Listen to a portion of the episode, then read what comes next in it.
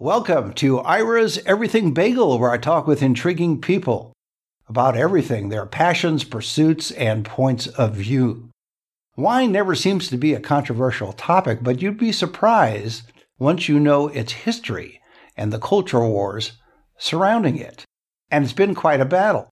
So it's a perfect time to toast my guest, Victor Geraci. He's author of The War on Wine, Prohibition, Neo Prohibition, and American Culture, published by University of Nevada Press and available on Amazon, Barnes, and Noble, and all the usual places. And Victor, welcome to the show. Thank you, Ira, very much for having me. Absolutely. Two questions. Tell us about your family background, because that's important to the book, and then why you decided to write this book on wine. Uh, family background. I'm a Sicilian. My my grandfather came to America in early 1900s, and they were the typical Sicilian immigrants. They didn't know how to read or write. They were poor. And they ended up, they came through New Orleans, which many of the Sicilians did. And they ended up in the San Diego County area as a caretaker for vineyards that were here. El Cajon area of uh, the San Diego County used to have over 10,000 acres of mm. raisins. And that when the raisin industry moved to Thompson Seedless and it moved, moved to the Central Valley of California, the industry went out and these immigrants maintained these vineyards for table grapes. My dad grew up in those vineyards and he continued it until he was 70 years old as a sharecropper. So I've always grown up in vineyards. I've grown up around grapes. Being a Sicilian culture, we made our own wine. Wine was for us an everyday beverage for meals. And to this day, even with my grandkids, when we're sitting at a family table, we have wine. And your father's name was Victor too, right? Yes, my father's yeah. name was Victor. My great grandfather was Victor. My grandson is Victor. So it's kind of a name that carries down through the uh, yeah, through nice. the generation. So why did you decide to write the book? I taught middle school for almost 21 years. And I knew I wanted to go back to grad school. And when I went back, I went was accepted at UC Santa Barbara for American history to get my doctorate. And it just kind of fell in place. It was one of those why not study something I at least know something about and improve the history of it? And for me, it just became uh, one of those serendipitous moments. Well, you say in your introduction to the book, and I'm quoting, the history of wine in America is a tale of capitalistic production, consumer experience, and anti alcohol forces seeking prohibition or restrictions on all alcohol, unquote. What surprised me about your book was I you always think about bootlegging and the history of bootlegging, and you think more of hard liquor and beer than you do of wine. Wine's always been, from my point of view, a benign experience, a benign substance, and it's been part of many cultures and obviously around the world. And yet here in America, there seem to be all these issues. We had 13 years of federal prohibition. So give us a little bit of background on that whole tapestry that I've just laid out with your quoting from your introduction of why the war on wine, basically? The war on wine took place because for the first 200 years, America couldn't develop a wine industry. It failed almost everywhere they started. The 13 original colonies, from day one, they tried vineyards. They just couldn't grow the grapes properly. They didn't have the climate, they didn't have the geography. And as we started westward movement, we started to get a wine industry, but it's not until California became a state and they had the perfect location mm-hmm. that we had a place to start a wine culture. But that was 200 years later. In the interim, people weren't going to give up drinking. So they moved towards distilled spirits. At one point, Americans were drinking on an average of three and a half gallons of alcohol per person per year. And the majority of that was distilled spirits. And by the early 1800s, America had become what many considered to be an alcoholic republic. I mean, even European visitors commented how Americans were, they were drunk. I mean, kids from age, you know, from middle school age on up were drinking. Women were drinking. Alcohol had become an issue. We didn't have wine and we didn't get a wine culture until very late in our mm-hmm in our history. It wouldn't be until the 1880s and 1890s that California had a wine industry that could supply the United States. And by that time, we had lost that sense of what my, wine means to a cultural aspect of who we are. And by that, I mean, it's at the dinner table. It's part of our meal. It's a beverage. It's for celebrations. I mean, um, being raised as an Italian Catholic, every sacrament that we celebrated, it had wine involved. It was there. And we had lost that for a, large part of our time. The other problem was is that the only people that could afford wine was imported wine for those 200 years. So yes, Thomas Jefferson and you know the first presidents, they all had wine, but they also had money to buy wine. At one point, wine became a problem for the trade deficit. Hmm. We were, and rum was cheap. We had um, grain we could make distilled spirits very easily. In fact, the whiskey rebellion early in our history, grain farmers were, you know, fighting for the right to raise grain to make whiskey. Amazing. So we had we developed this sense that we were we were not going to give up drinking. And that was one of the fallacies of prohibition is you don't legislate morals and ethics. I think, um, in fact, I'm going to read you a quote that I think is, it, it was one of those early on quotes that I read, and it made me even think more about the issue. It comes from a book called The War on Alcohol, and it's by Lisa McGirr. Quote, the war on alcohol was a prime example of a recurring theme of United States mass politics. The nation's powerful traditions of evangelical Protestantism and its freewheeling brand of expansive capitalism emerged in tandem and in tension with one another. This combination of forces periodically fueled moral crusades among men and women, unsettled by social conflict and change. These reformers turned to the state to stabilize the social order and secure their place within it with strong doses of corrosive moral absolutes. Hmm. Nice. Well, it gives you know, definitely the sense of that. Yeah, that's the alcohol that, part. I yeah. think that's the true sense. Alcohol, and alcohol was a problem by the early 1800s. Right. Women's groups were fighting for their rights as women not to be beat when they got home, not to have their children abused, not to have their husbands spend all their money on alcohol in speakeasies or you know or bars, um, saloons as they called them in those days. Entrepreneurs, factory owners, they wanted a sober workforce. Evangelical mm-hmm. Protestants thought this was a god, this wasn't a godly thing. So we have all these forces coming together to battle a social problem of alcoholism. But they didn't understand that alcohol had a place in culture.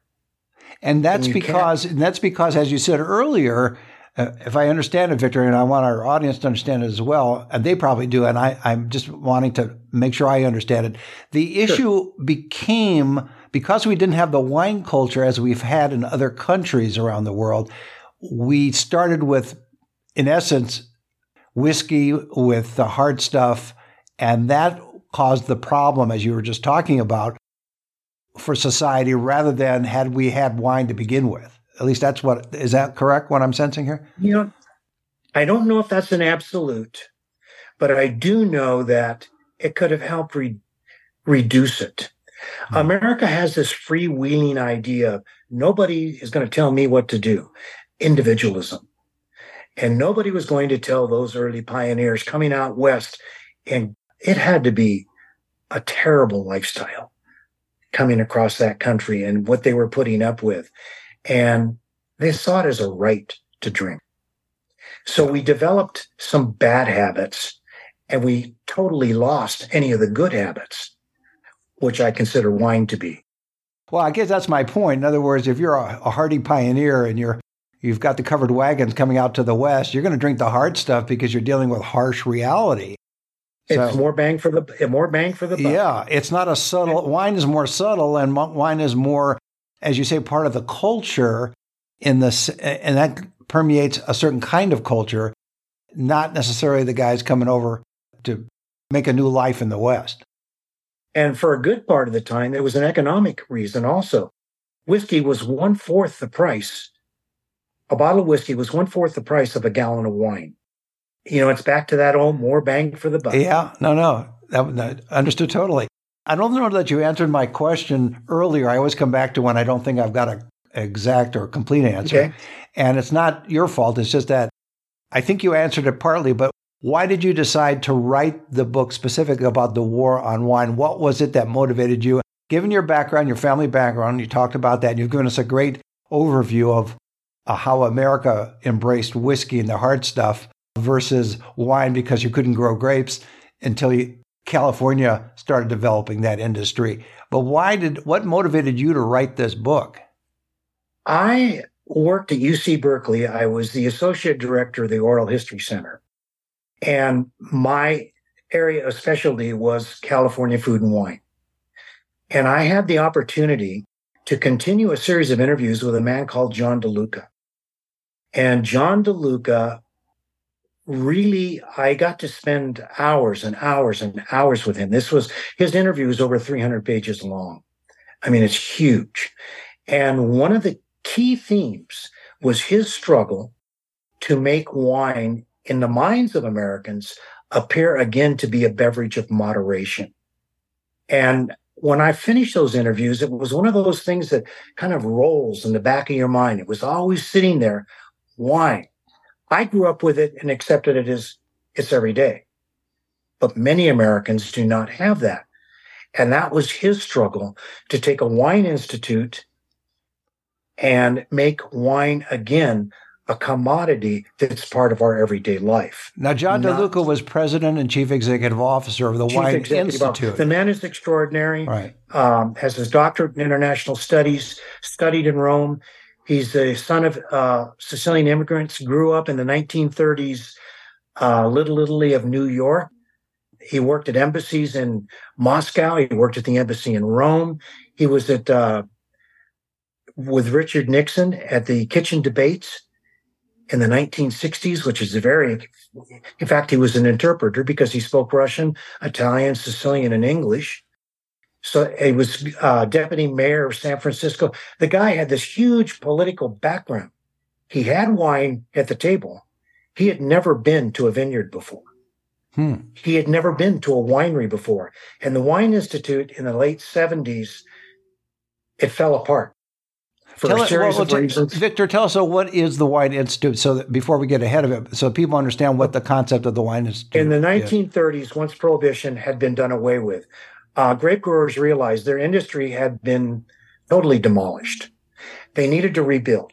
And part of the rebuilding, like any business or corporate structure, they had to rebrand.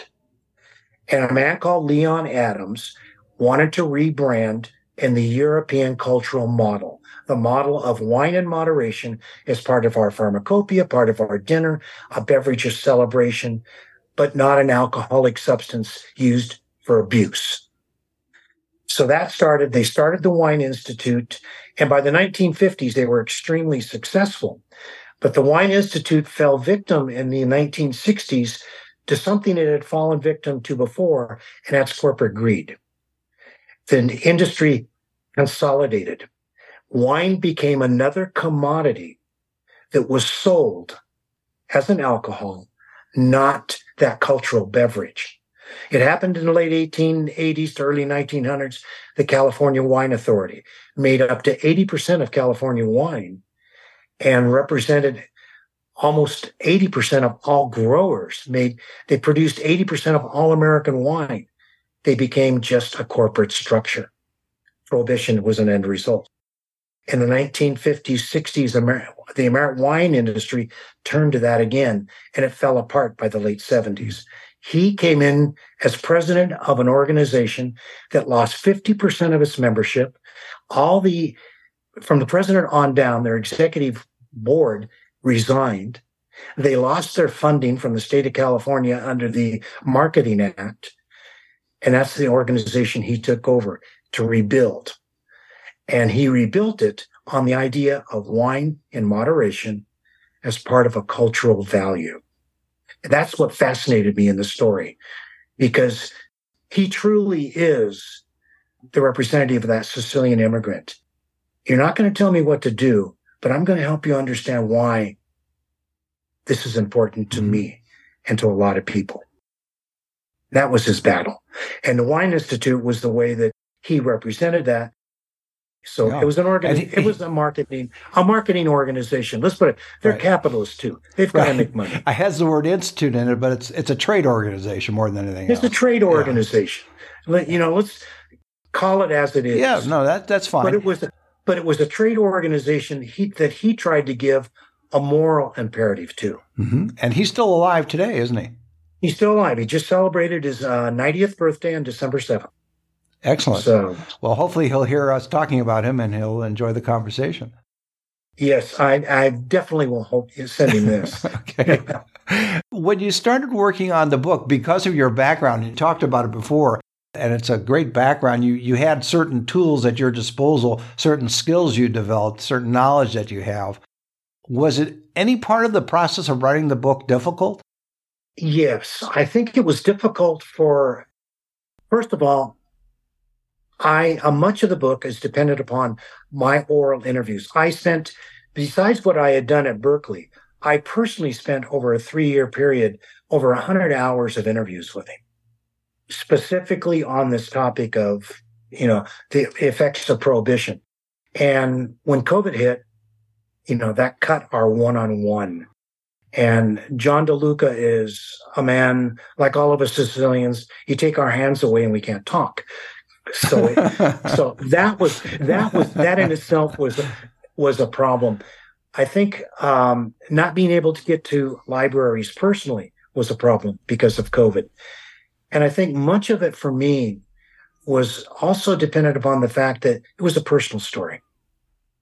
And I wanted to make sure I got it right. So I kept this book went through at least seven or eight drafts.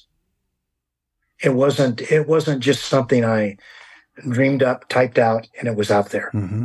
No, it you went through a lot. You clearly believe in the subject, so you want to do it the best job you can. I wanted to do it yeah. right. So it took more time than normally. I mean, I've written nine books and this book really turned out to be a labor of love. I mean, it's kind of like giving birth to a child. Did you send the uh, book to Mr. DeLuca? Did you get a response? Oh, yes. In fact, for his 90th birthday in December, I was a guest speaker. We had a party for him, and every attendee got a copy of the book. So, uh, yes. And as a byproduct of it, I had done so many of the interviews. I also produced just for the family a book that's separate, that's his life history, more of a biography. And it really goes into his background. The man, as I said, was amazing. Didn't meet his one brother until he was 16 years old because his parents came over before World War II had started. When the war started, they couldn't bring their first child from Sicily to America because of the war. His father was put in an internment camp at Ellis Island because he was a political activist as an Italian in America. Eh, you know, it just, his story just goes on and on with all of these rich layers of the onion as it goes. So I put together a biography just for him. It's almost it, it's almost the DeLuca story is almost the story of wine in the sense of the complex layers that you have with wine and that's the part about him and his story that fascinated me. I understood those la- layers because of my own background. But I never understood that many people did not believe in those layers, that many people not only did not believe in it, they were on a messianic mission to make sure I couldn't celebrate that. It's interesting the, the dichotomy between the Italian, uh, you come from an Italian Sicilian background, Jews also have a, a connection with wine in yes. terms of religious observances as well, and other religious groups do. And yet, you have, as you say, there are other groups within a culture or a society that are opposed to any form of alcohol, whether it's wine in moderation or whiskey to excess. It doesn't matter. And, you know, the important thing to remember is that's a good thing. Many people can't drink alcoholic beverages for either physical or mental issues. And we should not be pushing them to. This is not the intent. Um, in fact, John DeLuca for the Wine Institute, with the help of the Gallo Foundation, you know, Ernest and Julio Gallo, they set up a research center at UCSF in brain disorders for alcoholics. Today, this center is still in existence, does more than alcoholism, has been looking at issues of brain trauma, um, especially with returning veterans from wars. And they knew from the very beginning some people just can't. And it's not their mission to make them. Very similar so to very similar to the gaming industry and, and helping compulsive gamblers with their issues. It's a exactly. similar kind of thing. There are some know. people that can't do it, but that doesn't mean the rest of us can't enjoy it. Yeah. Can't enjoy it. Yeah. Yeah. What was the most surprising thing you found in your research? And it was either maybe about a historical fact that embellished that fact that you found out through additional research, or someone you discovered a person that had a major impact in addition to Mr. DeLuca, for example, uh, that, well, I'll let you speak because you're the one that wrote the book. What was the most surprising thing you found um, on research? the pro side for wine? It would be Leon Adams, who in the 1930s uh, through the 1950s was an advocate for wine in moderation as a cultural thing. So that's on the, the plus side. On the negative side, I never realized the animosity and political animosity. And that's where DeLuca was the perfect person. He was a politician. He's a political science, a PhD. He'd worked at embassies. He'd worked, he was a, a White House fellow for Lyndon Johnson. The politics of wine, one man would be Strom Thurmond, who hated alcohol to the extent that he would do anything to stop any and all help for the wine industry to the point where he literally would hold up presidential and congressional appointments mm. to offices that needed to be filled.